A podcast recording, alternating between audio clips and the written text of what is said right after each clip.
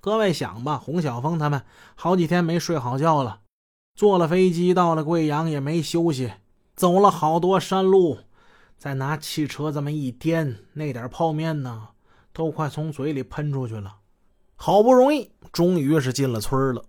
哎呀妈，可算到了，还不如走过来呢，太难受了。哎，这小山村与外界隔绝，山多地少，土地贫瘠。这是一贫困村，村子里人不多。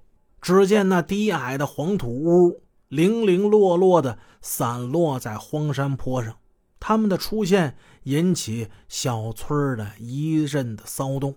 村口那几家养着狗的，一看见外边来车，这狗兴奋了，汪汪汪一个劲叫的不停。村里人听见狗叫，纷纷出来门看咋回事啊？他们伸长脖子往村口张望。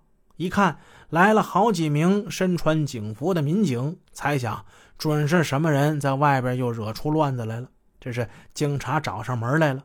所长呢，办事很沉着，很老道，看在心里，但是呢，满脸是笑，主动朝村里人挥手打招呼。他说的话呢，那就是本地方言呢，说呀，我是来核对办理身份证的啊，希望大家互相配合一下。各位老乡，先回家啊！准备好户口本待会儿民警会挨户核对啊，办身份证了。一听说办身份证，村里人这才放下悬在胸口砰砰直跳的心。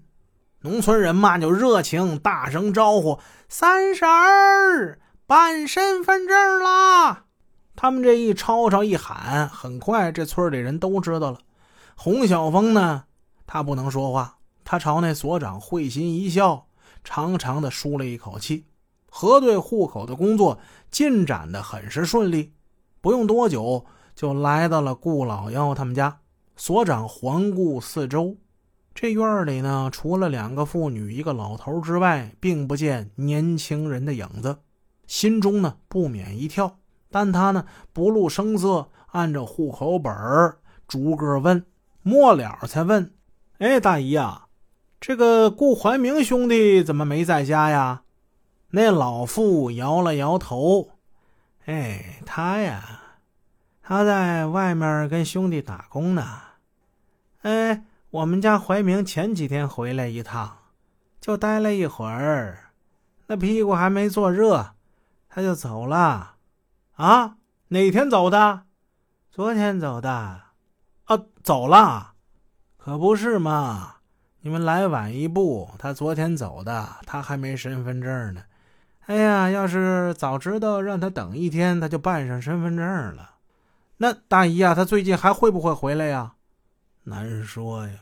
怀明那孩子，你还不知道吗？他不听话，谁说也不听，说来就来，说走就走。这一去啊，不准个一年两年都不能回家哟。哎呀，这孩子，所长经验丰富，他是本地人，聊起家常来显得格外的亲切与随和。加之工作呢经验很丰富，拐弯抹角、旁敲侧击，用委婉跟同情的口吻问起了顾老幺的去向。这老太太呀，就是顾老幺他妈。按说呀，他妈岁数也不大，但是这山里人呢，疏于保养。平时这地方很贫困，可能营养不良吧。老太太特别的显老。大娘啊，这身份证得办呐，没身份证可不行啊，有政策呀。